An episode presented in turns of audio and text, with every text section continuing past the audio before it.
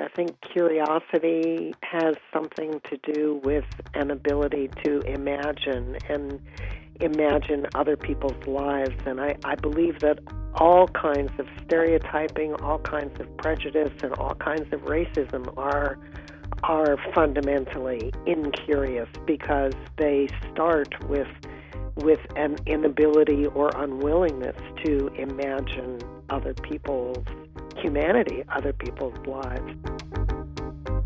You're listening to Choose to Be Curious, show all about curiosity. We talk about research and theory, but mostly it's conversations about how curiosity shows up and work in life. I'm your host, Lynn Borton. Welcome. Come, choose to be curious with us. With fallout continuing from the decisions in Florida and elsewhere to radically curtail teaching Black American history, or even to address or acknowledge the horrific realities of systemic endemic racism and slavery in this country, I have found myself thinking about a conversation I had some time ago about how we're never really done with history. History keeps revealing itself, or it should with access to new information, we have an opportunity to understand better the lives and thinking of people who came before us. What's so dangerous about current trends sweeping uncomfortable facts away is not just that it likely dooms us to repeat that history, but it denies the reality and experiences of those who lived through those facts. Gaslighting doesn't even begin to describe it. So, I wanted to revisit a conversation about choosing to be curious about racism in general and lynching in particular, about choosing to be curious about very uncomfortable truths that unfold in our communities, whether we acknowledge them or not. This week is definitely one of our more sobering topics as we take on some of our own unsettling history. We're doing a double take on lynching, literally looking and then looking again, and, and from two perspectives, using intention and choosing to be curious to refocus on a subject that many in this country would prefer to avoid. And doing so with the help of two people who, though they come at the subject in different ways, I like to think like our own two eyes give us better perspective, more depth to look at what's in front of us. Joining us by telephone is Susan Strasser, an award winning historian and a distinguished lecturer for the Organization of American Historians. She's been described by The New Yorker as retrieving what history discards, the taken for granted minutiae of everyday life. Her books include Never Done, A History of American Housework, Satisfaction Guaranteed, The Making of an American Mass Market, and Waste and Want, A Social History of Trash. She's the Richards Professor Emerita of American History at the University of Delaware. So, welcome, Susan. Very happy to be here. And here in the studio with me is playwright, poet, artist, and author Marcia E. Cole. Marcia is a native Washingtonian in the process of a reinvention, a woman after my own heart. In 2014, she received her BA in early childhood education from the University of the District of Columbia and she's won the College Language Association Creative Writing Contest across three genres drama, poetry, and short story. She's a strong advocate for literacy and believes the arts are essential to understanding the world we live in, whether by examining the past or looking to the future. So, welcome, Marcia. Thank you for having me. It's thrilling to have both of you here. Actually, Susan, I heard you speak for the first time at a presentation you got you gave called a white historian confronts slavery offered by the Challenging Racism program here in Arlington. And I thought, wow, that's so interesting and so important to be revisiting history in this way, to be bringing curiosity to history. And I thought I should get her on my show. And then I heard both of you speak at a second Challenging Racism program on today's topic. And I thought, that does it. I have to make this work. Uh, so thank you both for for making this work, and I I want to start in your areas of expertise. First, Susan, you've written about um, history evolving, and I wonder if you could start there. It's a history not it's not a done deal, is it? No, it's never a done deal. Um, there's always new evidence. There are always new methods. There are always new ways of thinking about it, and there are always new questions that come from current circumstances. So, historians, I mean, people talk about revisionist history as if that's a bad thing. And in fact, historians revise all the time, and we're proud of it, and we're glad of it. So, um, you know, the the sneer that comes with revisionist history is is really silly because history does evolve. History changes. History changes all the time, and it always has. Yeah, yeah. And, and Marcia, you actually wrote somewhere, I discovered there was so much I didn't know. What I learned in school was just the beginning. Absolutely. It's an ongoing process of, as you say, being curious and discovery. And the more that I discover, the more I want to share what I've discovered. And that's what my um, art has allowed me to do. And it's been very enriching. And when people are thankful for for what I share, that really makes me glad. Yeah, I'll bet. You also then brought your art into it and talked about how art pushes history. Tell me more about that. I find that all the arts are important to our, our understanding of life. Um, art crystallizes our impressions of life.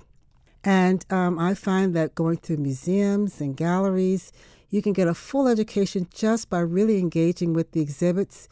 And so I found that someone's painting may inspire a poem.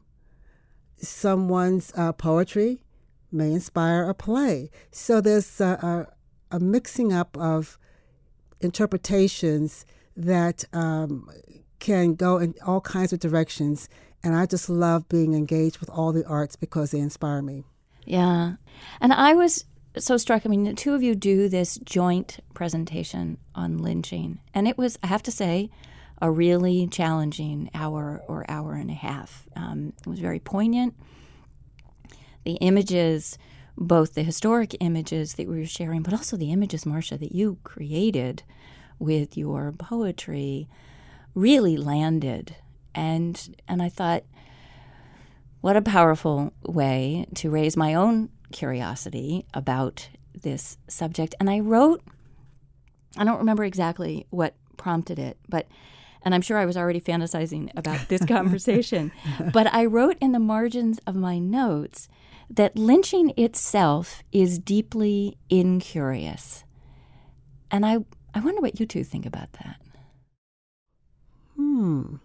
Well, uh, you've you've clearly made, made a thing of thinking about curiosity much more than I have, but I I I I think that you're absolutely right. I think curiosity has something to do with an ability to imagine and imagine other people's lives. And I, I believe that all kinds of stereotyping, all kinds of prejudice, and all kinds of racism are are fundamentally incurious because they start with with an inability or unwillingness to imagine other people's humanity, other people's lives. So I, I, I think that that's really wise, that thought.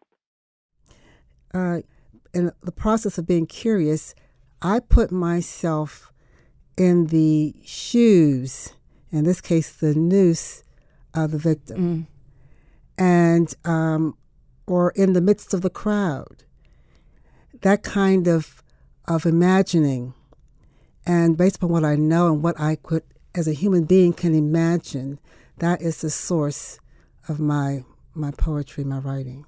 Do you have a poem that speaks to that that you could read for us? Yes, I do. The first picture that I saw in a history book when I was taking a class was of William Biggerstaff. And he was uh, suspended there, ho- hooded and suspended, and surrounded by a small group of people in that particular image. But what I noticed was the a ring on his left finger. Mm. And that spoke to me of a human connection. And that picture says to me, someone loved him, someone was waiting for him, and someone would not see him again alive. Mm. So I, this is not the first poem that I wrote, but it's a part of my thinking, which is a haiku that uh, um, speaks to that. And I chose a haiku form because it is compact and you have to be exact in your wording to crystallize your thought. So I want to sh- share that haiku yeah, with please you. Please do. Golden wedding band, Cyclops camera saw a wink on that cold brown hand. Mm. Mm. So, um, and I want to follow that up, that thinking up with this this other poem about the person I imagined who would not see him again alive, which would be a wife. And I I came up with a name that I thought would work uh, for what I imagined, and this is what I'm thinking when I shared this poem. Myrtle wailed. When last I looked, her glistening eyes followed me till out of sight. Her dismiss pleas, he's not the one, he was with me. Drowned by rabble. Wave upon wave, a roaring rising tide, lost on an angry sea. So I saw uh, some group of men coming to take her husband away in the dead of night and she couldn't see them clearly because it was nighttime. And they didn't care what she had to say, but they took him away.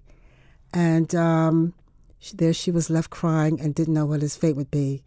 But ultimately, his fate would be he would be lynched. Yeah, yeah.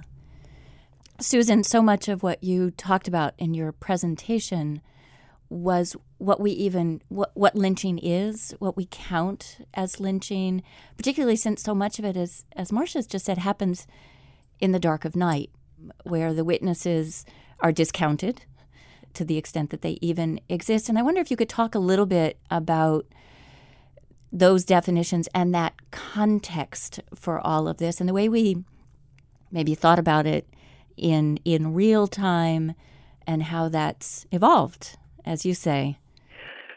Sure. Um, the word lynching ends up being used for all different kinds of situations, and you know they they range from a, a very few people dragging someone into the woods at night and murdering him or her, usually him, to these what historians have come to call spectacle lynchings, which involved thousands and sometimes tens of thousands of spectators gathering to watch and uh, I, I, I hate to say it, but enjoy the the whole way that these spectacles were organized involved almost a festival atmosphere. You're listening to Choose to Be Curious conversations about curiosity and work and life. I'm your host, Lynn Borton, and I'm joined today by historian Susan Strasser and poet Marcia Cole. We're doing a double take on lynching.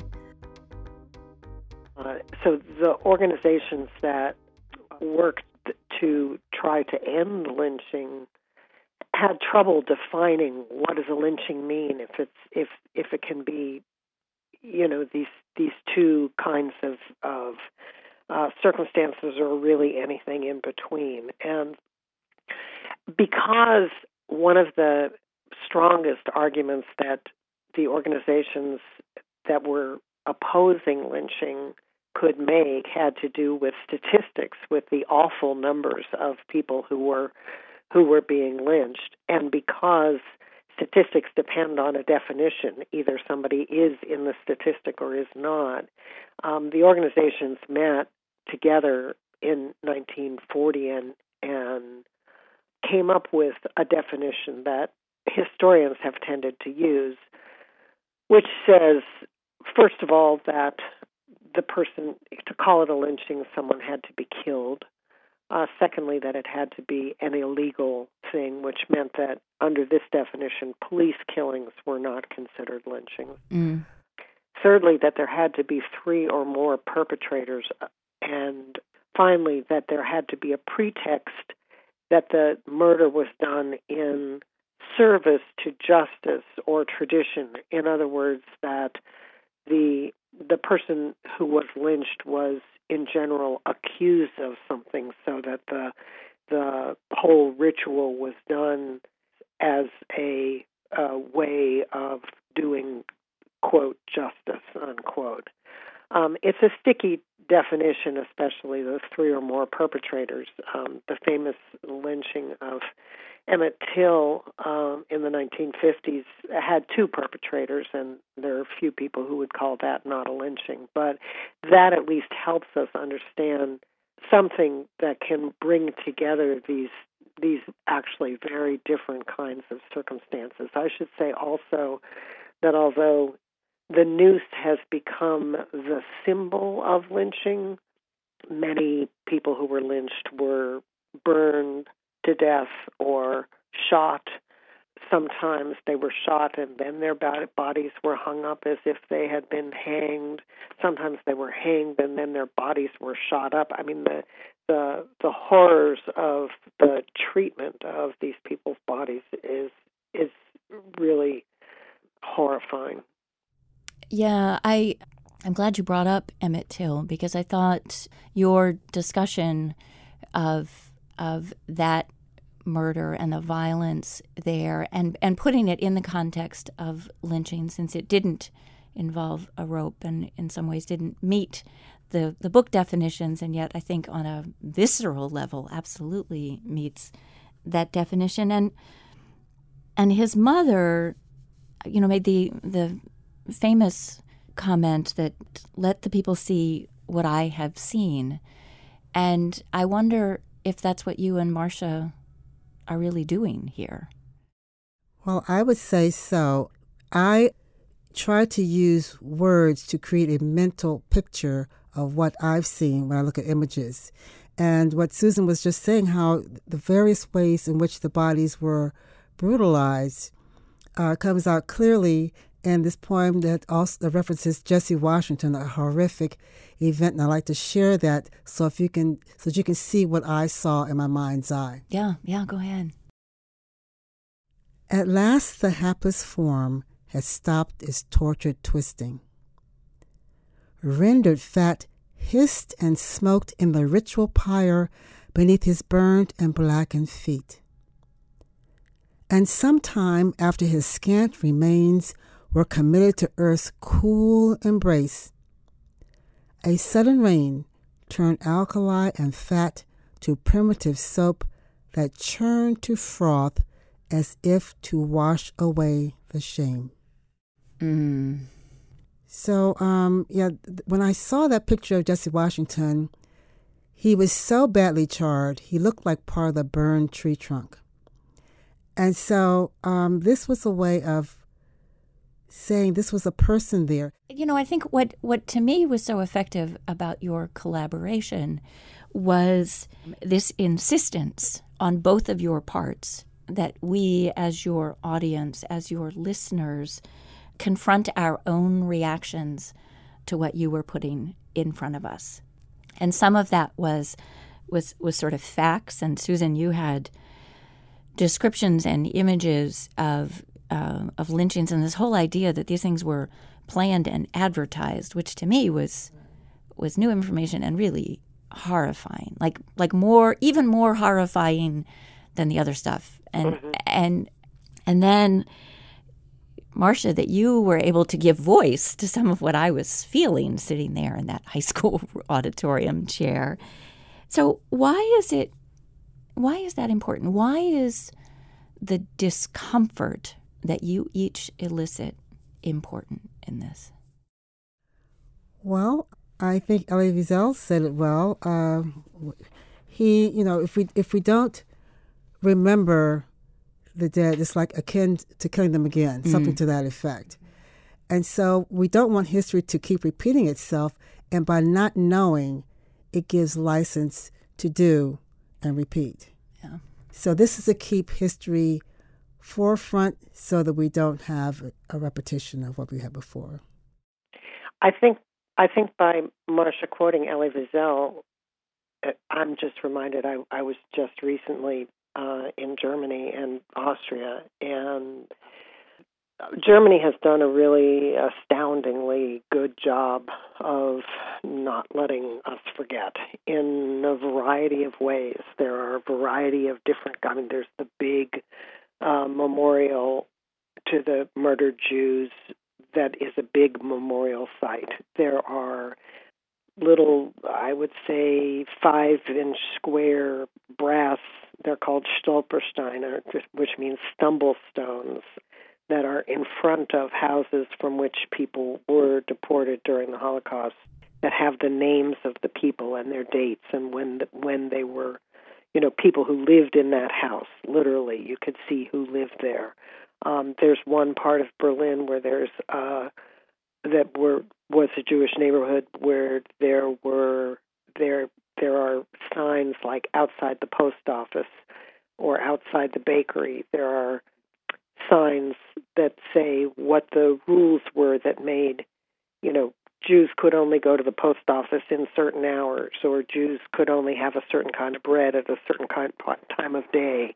Um, so that there's not you can't go very far without being reminded and I, you know i'm sure people tend to stop seeing some of it but it's there it's it's it it, it is uncomfortable but it's the only way that we can begin to deal with things mm-hmm. and i mm-hmm. think the new memorial that the equal justice initiative is opening um, on April 26th really is a, a beginning for the United States to deal with this with respect to lynching. But it's it is that that same sort of I mean the the these these horrific uncomfortable facts of history have to be faced and uh, if you know if we're going to change as a culture as a society we have to recognize that change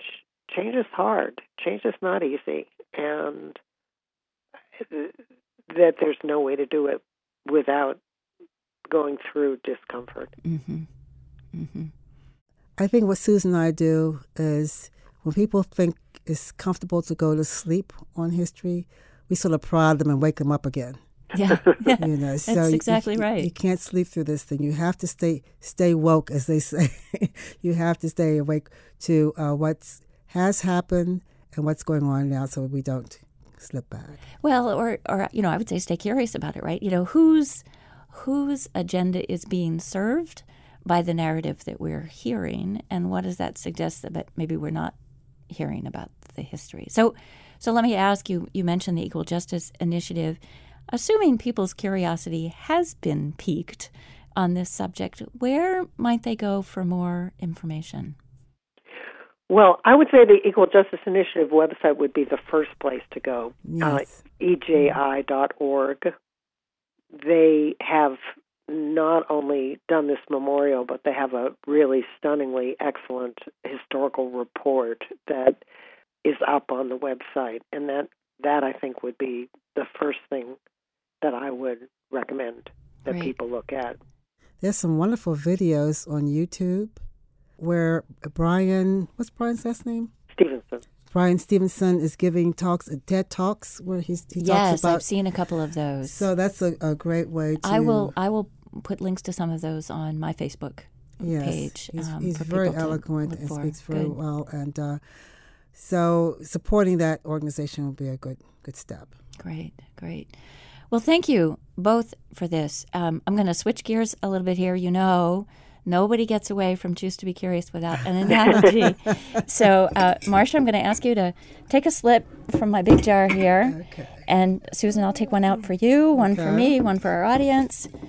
Um, and uh, let's see, Susan, your word is motorcycle. Motorcycle. Motorcycle. Uh, Marcia, you want to go? You want me to go? Susan, you want to go? Mine is flip flops. Oh, all right. you ready? uh, let's see, flip flops. Well, um, that's what can happen with history if we don't stay the course. We can flip back and flop back into um, I'm stretching here. yeah, that's what these are all into about. a past that we don't want to revisit. So we have to stay steady of foot, marching forward, with, armed with knowledge. How about that? Ah, ooh, eloquent, eloquent. That's I expected great. nothing less. All right, Susan, you want to go or you want me to go? Uh, I'll let you go. Okay, all I'm still thinking. I haven't. I haven't. Okay, so mine says listening to music. How is curiosity like listening to music? Um, hmm. I, I would say that curiosity is like listening to music because it can transport us. It um, it taps into feelings and thoughts we might not otherwise know are there. Um, and um, it's uh, it's inherently creative. So that's how curiosity is like listening to music.